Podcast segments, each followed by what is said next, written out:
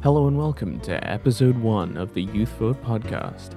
I'm the show's creator, Joel Martin, and I can't wait for you to listen to what we have in store for you in season 1. In this episode, our hosts Maya and Sholto interview author Will Kostakis. Will is the award winning author of The First Third, The Sidekicks, The Monuments Duology, and The Greatest Hit, a novella about falling in and out of love in lockdown. He's super self conscious about writing bios in the third person, but not above saying that he's awesome. He's awesome. As with a few of these recordings, they were recorded during COVID restrictions, and as such, some of them, like this one, were done remotely, and thus the quality may be a little lower than some of the other episodes. However, we believe the quality of the conversation more than makes up for it. So, without further ado, let's jump in. When you were a student in high school, you won the Sydney Morning Herald Young Writer of the Year for a collection of short stories. Um, what advice would you give to teens and high schoolers aspiring to be writers or interested in writing? The big piece of advice I would give aspiring writers, no matter how old they are, is that they are the worst writer they will ever be right now. And to make sure that they're open to feedback and to take that feedback in the spirit that it's given. If it's mean spirited feedback, then just, you know, ignore it. But if it's generally helpful feedback or feedback that is given, you know, in a way that will encourage you to be a better writer, just take out a sheet of paper and give what they're suggesting a go. More often than not, your writing will turn out better because of that feedback.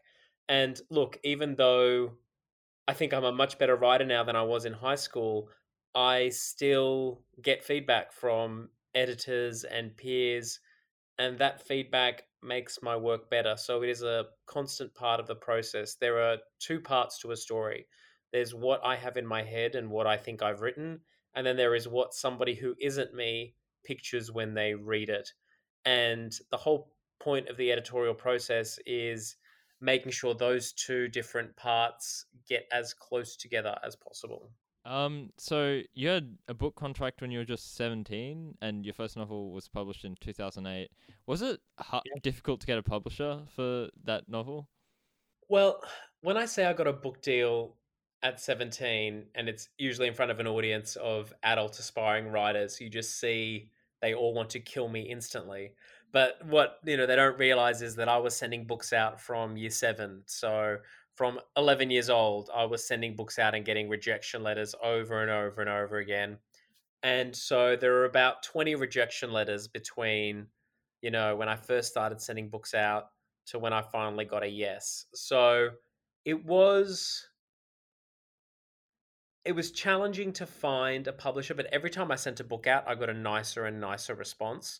Like the first one was basically, Dear Will, please never write again. Lots of love, mail merge. And, you know, slowly but surely, as I got better, they started to give me feedback, they started to give me pointers. And then come year 12, I pitched them an idea and they were like, oh, hell yeah. Um, I still look at that now and think, I was way too young to get published. I was not really prepared for it. Mm. One, because you don't want a book you wrote at 17 out in the mm. world forever. Like you can tell a 17 year old boy wrote it. It's just boob joke, boob joke, fart joke, typo. Um, so it's not exactly a literary classic, and it sold about as many copies as it deserved, which was 10, including the seven I bought myself. um, but at the same time, had that book not been released when it was, had it not completely failed, then basically all of my walls crumbled and I threw myself personally into my next book and I began my career in earnest. Mm. Yeah, so um just like expanding on that a little bit. Um so you said that becoming a published author at the age of 17 was probably, you know, not the best idea, I guess, or not the yeah, not the not the best thing that you could have done. Um, in which ways did you think that it affected you growing up? Um, well, growing up, I had I was really fortunate to have like even when she wasn't my English teacher, I had a, a teacher in the English staff room who always read my work and gave me feedback. And I always she was just this sort of constant person who was there. And then immediately after that relationship ended when I left high school, like I wasn't going to spam her email address after I left. I went to a publisher and my editor became that person. But what nobody tells you is that in publishing, once the book is published, your editor just stops emailing you. And so it was like, I'm sure it would have been great if someone had just told me, look, these are the rules. But just to have you build this entire support network at a publisher and then the book comes out and they're like, oh, yeah, no, we're done. And, you know, they invite you in for a meal like two weeks later and they say, Will, this may or may not have happened, aka it definitely happened. They were like, Will, or another author's name, uh, we were looking at the sales and um, we think you should possibly consider another career because you're not quite ready for this. Oh no. Which was great to know two weeks in. So, you know, I achieved my dream at 17. By 19, it realized, and I realized I wasn't ready for it. And everyone else realized that too. So, yeah, a bit a bit rough, but yeah, damn. So, um, growing up, did you always want to be an author? So, because you said that at the age of 11 you were e- like sending out your books, was that always a big dream of yours? Yeah, annoyingly so. Like I was that kid who had like copies of old Morris Gleitzman books, and I imagined my face over his image, and it was like on the back it says, you know, 100 year old author Morris Gleitzman or however old he is, and I'd be like, nah, it's going to be nine year old Will Kostakis, da da da da, author of this book. So much so that you know, by the time I got a book deal at 19, or at least was published at 19, I thought I was too late. Like I had sort of wanted it for so long, which you know, I look back at it now and I'm like, that is psychotic. but um, yeah, it was something that I always wanted, and really, I wish I didn't. I wish I wanted something else because now that I'm an author, I realize that nobody cares about authors who are just authors. Like everyone wants to read a book by an astronaut who becomes an author, or a musician who becomes an author, or a TikTok influencer who becomes an author. So, had I known that, I would have gotten a whole lot more plastic surgery, you know, worked a lot harder at the gym and, you know, worked some scandalous career and then pivoted to writing books in my 30s. But, you know, I started the author thing early. yeah. yeah, that's um that's I think it's pretty accurate to be honest. I feel, I feel, feel like there are a lot of books which are sold for based solely on an author's popularity or previous knowledge of them, which is interesting. Well, I'm glad you see that because sometimes I worry. I'm like, have I just become that really cynical old man? Like, is that? But okay, that's good. That's look. If I could go back in time, I would focus more on my journalism degree and become like a TV personality. I think that that would have been the nice pivot, and then pivoting into oh, I wrote a kids book. yeah. Um, what got you into writing books for younger generations in the first place?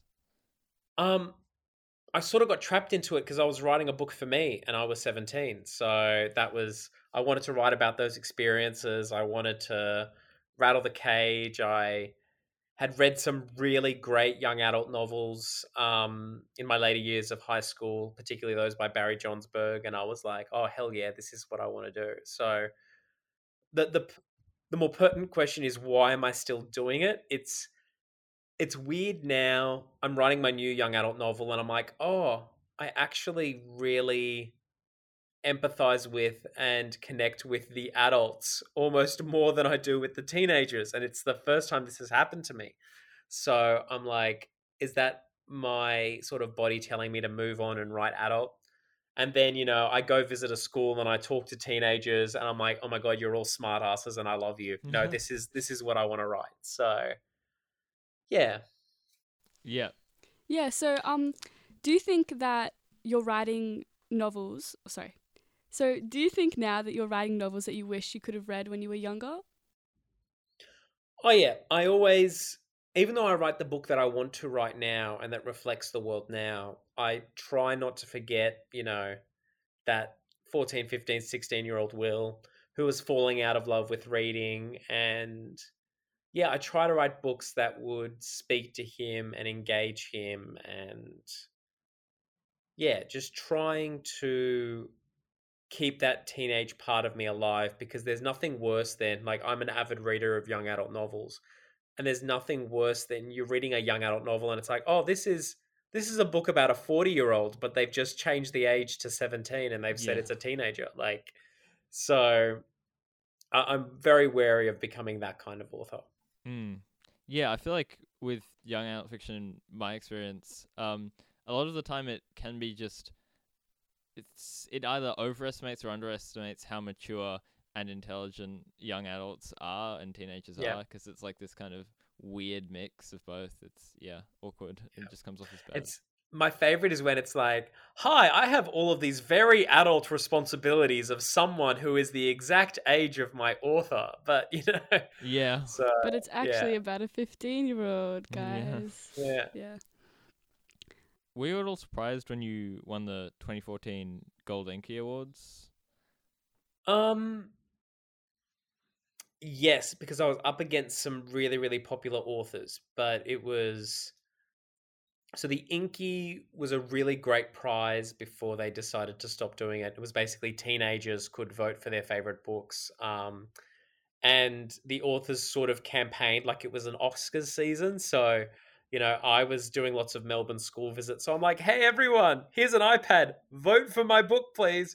But you know, I didn't expect to get anywhere near winning. Um, so winning was it was a really really great honor, and I know people are always like it, it's it's a pleasure just to be nominated, but it really really was because all the people I was nominated with, we've now become really really good friends. So we actually met on the day that the winner was announced, and we walked away from that and we're like, this is really great. Let's all be friends. And we're like, we went from being competitors to just lifting each other up, which is really nice. Yeah. Yeah, definitely. So do you um find yourself collaborating like back and forth ideas with a lot of friends that are writers or is it more kind of a your own sort of thing? No, I think it's my own sort of thing. It's I'm I've worked like I worked so hard with my English teachers in the past that I now have their sort of critical voices in my head. So when I talk through an idea with someone else and then they give me the solution, I'm too spiteful. I'm like, no, I don't want to use your solution. I try Yeah. to find my own. Um, and that's probably not the most efficient way to work, but I would love one day to co-write a book or co-write several. Um, I reckon that would be a lot of fun, and I have to do half the writing, but apparently it's just as much work. And I was terrible at group work, so I in high school, so I would hate to have to do it professionally. But yeah, Definitely would be an experience, I guess. Yeah. yeah. But it's like, what if they come up with an idea that I absolutely hate? But you know, for teamwork, you have to be like, sure. Like, uh Cooperate. I'd be really them. petty in interviews. I'd be like, no, that was their idea. If you hate it, drag Mm. them. Slowly make your name just smaller on the front of the book so that you don't get any you don't have to like deal with any of the hassle with their Uh, but I still get my 50%. How did you feel when you saw and read the email from De La Salle College regarding one of your books as they saw it inappropriate? Ah, De La Salle College. I had just finished a school talk at another school about so the equivalent of the VCE is the HSC. And so I'd just done a like sort of how to creative write under exam conditions for that. And I left that school. I was feeling really, really good. And I had like four missed calls and a few emails, and they were like, uh, call us. rah." Um it was quite upsetting. So the context for people who are listening is that I came out in a really inoffensive blog post that was so inoffensive that I didn't even mention the word gay. Um, I just spoke about how when you're in the closet, you have lots of close friends. So when people spot you out with someone and you don't want to tell them they're your partner, you say they're your close friends. And what does that do? That diminishes their value in your life. That tells the person who asks you who they are that you don't trust them. And it's you telling yourself that there is something wrong with who you care for and who you love. So it's just hurting everyone in the process. And so I wrote an article about that and no one noticed. And then I was due to speak at this school that I'd spoken at before as kind of like a freebie launch for the new book. And they were like, you know, in light of the recent blog post, it's no longer appropriate for you to come and speak. Um, and it was look it was really it was unpleasant. Um i remember just that sort of full body like not shaking but like you when your heart races and you sort of just Stomach you feel less stable in yourself. Yeah. and look if i remember the wording correctly they they tried to give me an out and be like oh you can still come but like don't mention the book or your sexuality. And it's like oh, okay so like be there but don't really be there. Um and i made a decision in that instance where i was like you know what? I'm going to nobody has ever said will um you're about to speak to year sevens but just don't mention the greek character. But you know i was like that's how i'm just going to alternate the g words. So if they haven't said it about me being greek then they can't say it about me being gay and that's Hmm. it. Hard line. This is going to be my approach and so I remember my agent at the time wanted to write the response for me because they wanted to quote unquote preserve the relationship with the school. So I thought, oh, okay, so this is literally worth a hundred and fifty dollar booking fee. Like that's I will pay you the hundred and fifty dollars. So they just wanted to sort of book it with someone else. But I was like, no, no, I wrote the email and I I rewrote that email a lot. I had to be like, how do I write this in a really nice way? Um, so I definitely wanted to be very unprofessional in that reply email.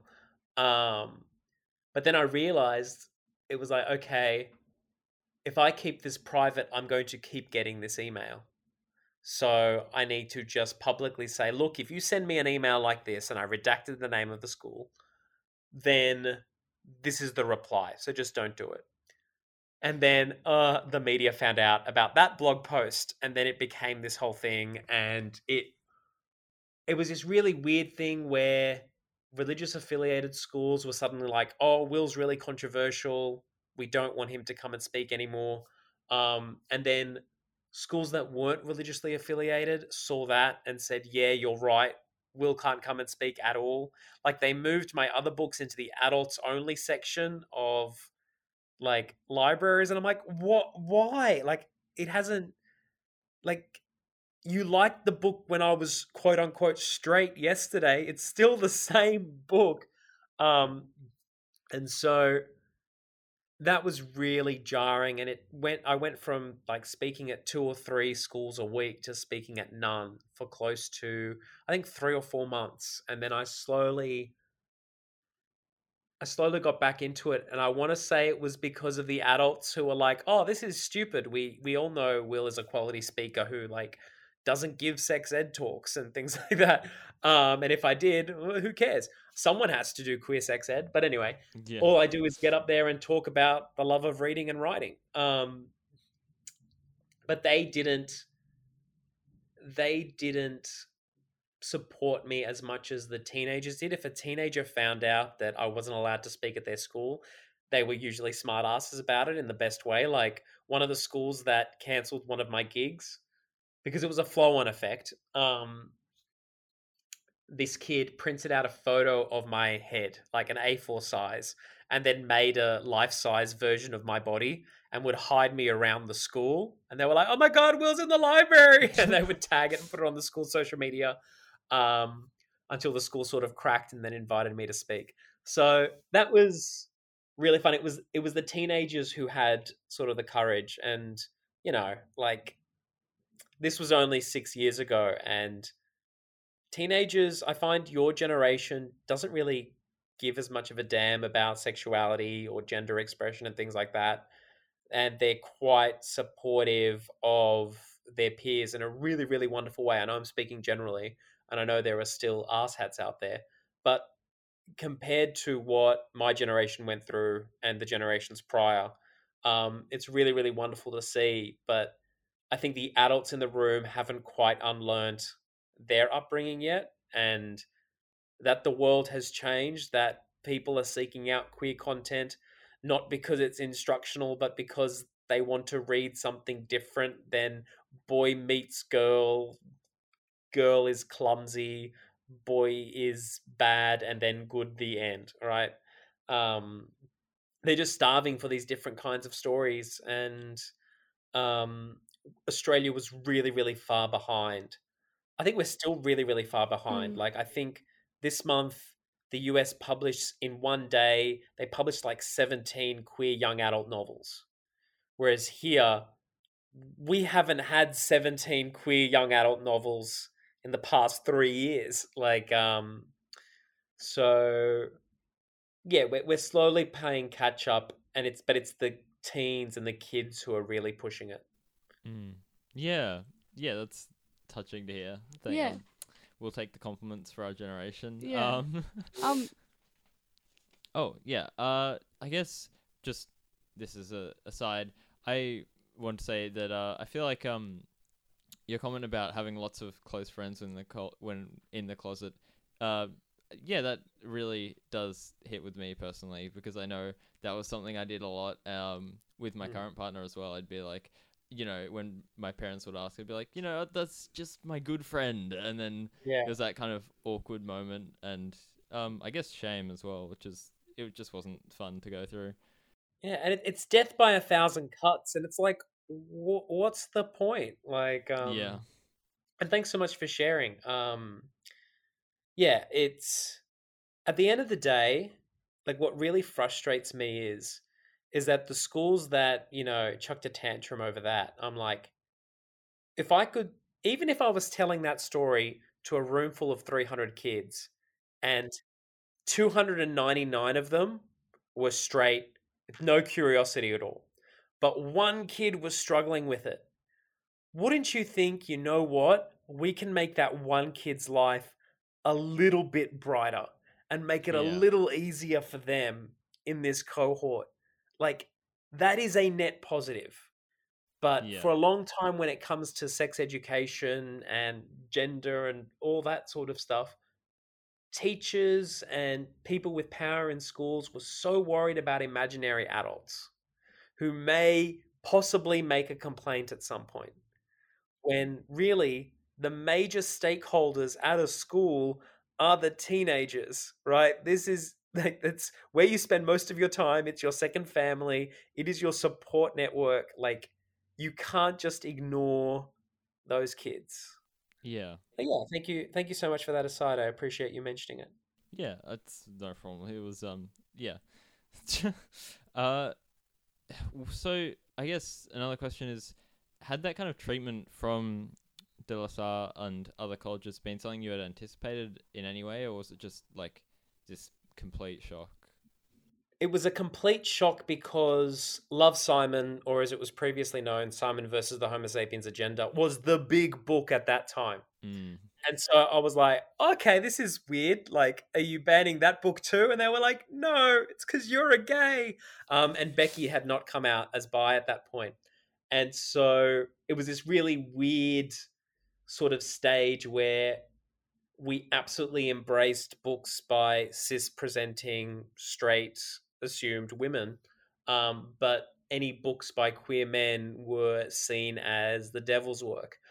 Um, so I didn't, it completely blindsided me. Like, I was really nervous about it, so much so that I didn't say the word gay, like, in my coming out. Like, I was, and I was still very wary of sort of coming out to people. I had to, when sort of The Age wrote an article about this incident, that's how I came out to most people. I just posted it on Facebook and I'm like, whoopsies.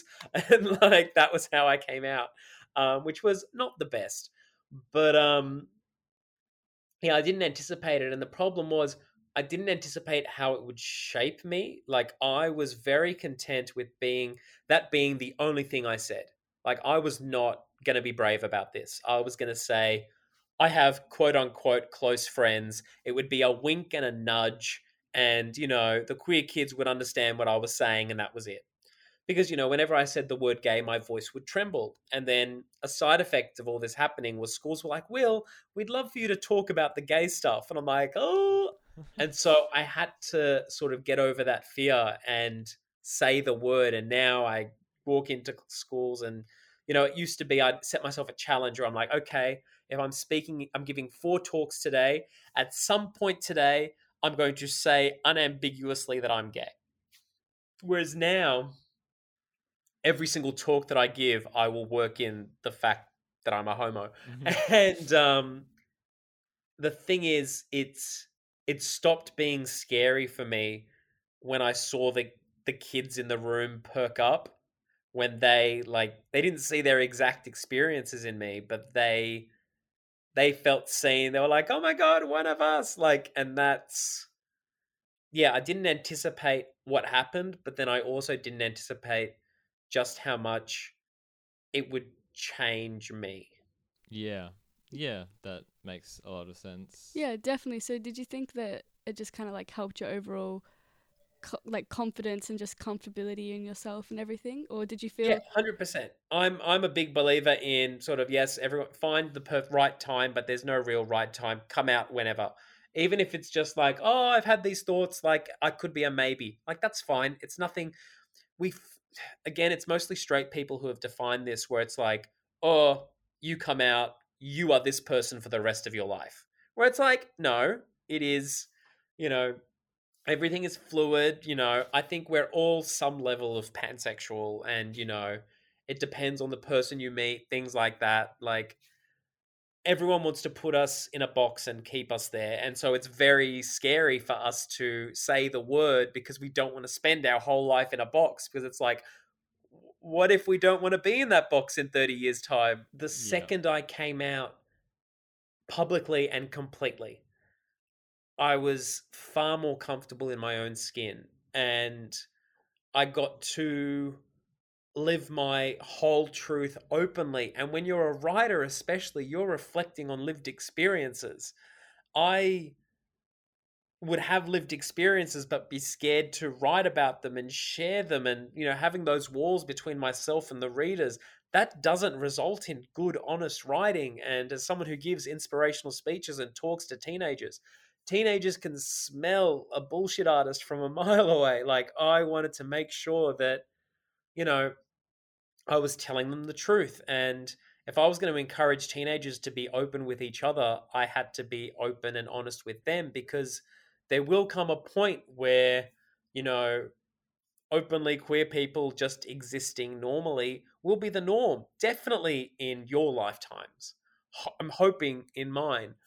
But um yeah, it's the sooner we sort of get over that fear of coming out and just come out and start living authentically, the more people who come out, the easier it is for everyone, if that makes sense. yeah, Yeah. definitely Yeah. Um. So I guess kind of linked with that, what issues do queer people face in the publishing industry in your experience? And what can I say without getting into trouble? Um, look, the big, the big thing that we're facing now is that queer stories are suddenly profitable, and they're suddenly things that they realize after telling us for years, oh, maybe ungay this character, or no, you can't have this be gay because then it won't get put into schools. Where now queer stories are popular and they are being accepted into schools. So it's this really weird thing now where after 10 years say professionally for me being told don't write gay characters now i'm being told make everything gayer which is great um, and true equality is having really bad gay books being written um, but I do really worry with how commercialized it's become so quickly because at some point they're going to stop selling. There is going to be so many that it's going to become stale and it's no longer going to be fresh and new. And then what's going to happen is a publisher going to say, okay, gay books don't sell anymore. Um, so I'm just really wary of I don't want publishers to be in this for a quick buck. I want them to know that queer stories are here to stay forever, and um, the the dark days are gone, and they are never coming back. Yeah, and I guess also because like literature and writing is a way of expressing yourself and expressing the times and stuff like that. Yeah. So if you're just writing for profit, doesn't that kind of take away the whole purpose of writing in the first place? Because it's like expression of yourself. Yeah. Mm. And the thing is, for so long we haven't been reflecting the world, and look, most media still doesn't. Like, turn on Channel 9, Mm. and that is white and straight, like the channel. And it's like, that is not Australia. Like. I'm sure if you walk down the street in Fitzroy, it would be very different to the, to, you know, Yeah. what Channel 9 reflects and things like that. And free to air and Australian films. And um, it's by actively making our stories culturally hegemonous. So I'm talking super white and, you know, super straight. We're actually lying. We're not we're not reflecting the world. Yeah. It is it's not authentic. It is really, really unrealistic. And um yeah, I just hope we don't get spooked and sort of go back in the proverbial closet. Thanks for listening, and we hope you can join us on our next episode next week, where we'll be chatting with climate activist Josephine Foster. You can find out more about the Youth Vote and our archive of episodes at theyouthvote.com.au, and you can chat with us at the Youth Vote Pod on Twitter. We'd love to hear from you. Thanks again.